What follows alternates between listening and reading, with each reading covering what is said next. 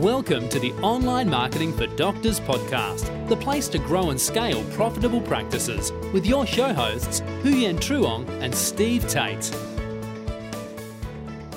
So, the total cost of the procedure, uh, including hospital and surgeon fees for a non insured person like you, is $12,500. Okay. Mm. Well, that's a little bit too much for me to take on right now. Welcome to OMD TV, the place to be to grow and scale your practice. Now, no matter what services you're selling, the money objection is typically going to be the most dominant objection that will keep coming up, especially if you're dealing with self referring patients or you are selling high value procedures. But handling this objection will help you to improve your new patient conversion rate dramatically. So it's a valuable skill to learn.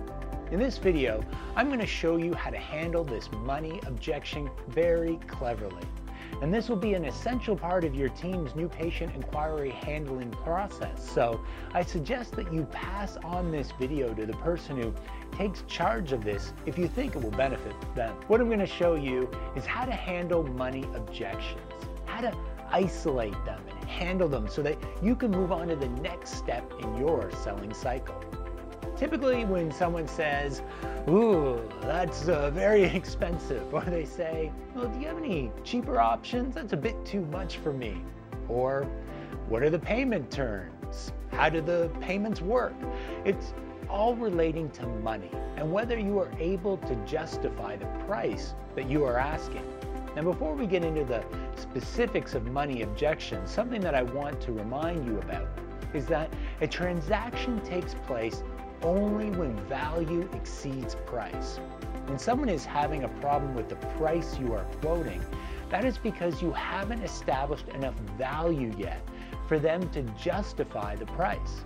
That's why in our sales training with other medical and healthcare practices, we typically advise them to never tell a prospect the price of an item until the full value has been established, without establishing its full value regardless of the price that you tell them. They're going to think, ooh, that's expensive, and use it as an excuse to not go ahead. Knowing that, let's dive into the specifics of handling the money objection right now. When someone says something like, ooh, that is really expensive, do you have any cheaper options? This is typically the way that you want to handle it. Okay, is there any other reason other than the money that we couldn't get this done for you? Or is there any other reason other than the money on why this wouldn't make sense to you? What are you suggesting right now? Well, we're isolating the objection and making sure that it isn't just a fake objection masquerading as a real objection. We want to isolate it and say something to the effect, well, if everything else makes sense, is there any other reason that this wouldn't make sense to move forward? And giving them the opportunity to raise any other kinds of concerns or objections at this stage before addressing the money objection. If we know that this is the only remaining objection we need to address, we can move forward. So, how do we go about addressing it? Well, first, we want to establish the ground rules of your engagement. And what you want to communicate here is openness. All right, look, you can shoot me straight. Is this something that you really want to do? Because if it's not a good fit, that's completely okay. Like I can take a no as easy as I can take a yes. What are we doing here? We're inviting them to be okay with giving us a no. And we're making it easier for them to say no because the last thing that we want to do is address a fake objection or this is not a right fit for them and they don't really want to do it. We want to open that door and allow them to walk out that door before we waste our time trying to handle any real objections on someone who is already imagining their exit. Now, this is probably completely opposite to how other salespeople will operate. But in our experience, there is little value in forcing someone into something that they don't want. So, we're giving the prospect a door to exit out of. This is just not the right fit and really locking down that money is a real price objection for them and that we need to handle it right here and now. A prospect could reply with, no, no, no, it really is the money. And what we've done is we've just validated that this is a money objection. And then we know that they are really telling us that our value is not exceeding the price that we're asking. And what we need to do is go back to building that item's value again and say, look, I apologize. I obviously haven't communicated this very well. And do your best establishing those value added components again. And if we get to the end of our attempts to establish the value once again and it still doesn't make sense to the prospect, then there is always going to be a disconnect with that prospect and they most likely do not have the money to go ahead or they don't see that value. Not that this has to be the end of your sales pitch. If they say they don't have the money and they are really struggling to get beyond that, if you are flexible, you know, you can simply ask them, well, how can we make this work for you? Find out more about their current situation. You know, how much savings do they have right now for this procedure?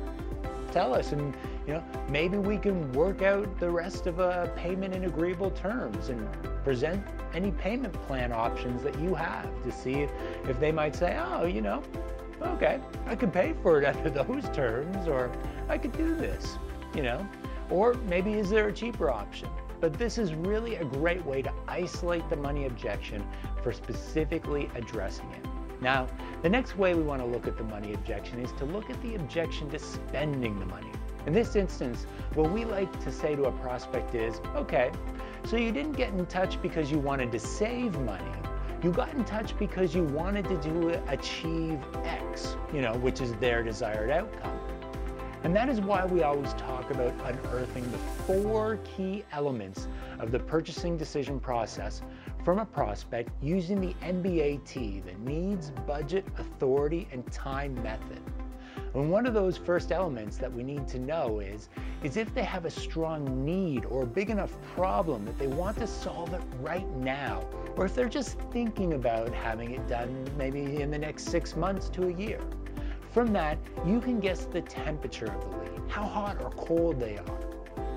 To recap, before handling any money objections and building more value into your offering, you want to isolate the money objection with the prospect and ensure that this is the only remaining issue holding them back from proceeding.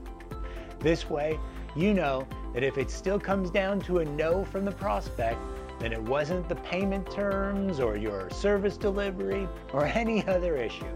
It was truly just about the money. We provide comprehensive sales training for your team, showing you how to address all sorts of different objections on how to even qualify prospects before they come in and see you in person in our special sales guide called the Seven Figure Samurai Sword Sales Guide for Clinics. We have both electronic and audio versions for you. So check it out and apply what you will learn in it. And watch your new patient conversion rate improve immediately after you start applying it. Check it out. Well, that comes to the end of today's video. Thank you very much for watching and bye for now. Thank you for listening to the Online Marketing for Doctors podcast with Huyen Truong and Steve Tate. Be sure to check out the archive section on our website for previous episodes at onlinemarketingfordoctors.com slash podcast. And subscribe to the show so we can catch you at the next episode.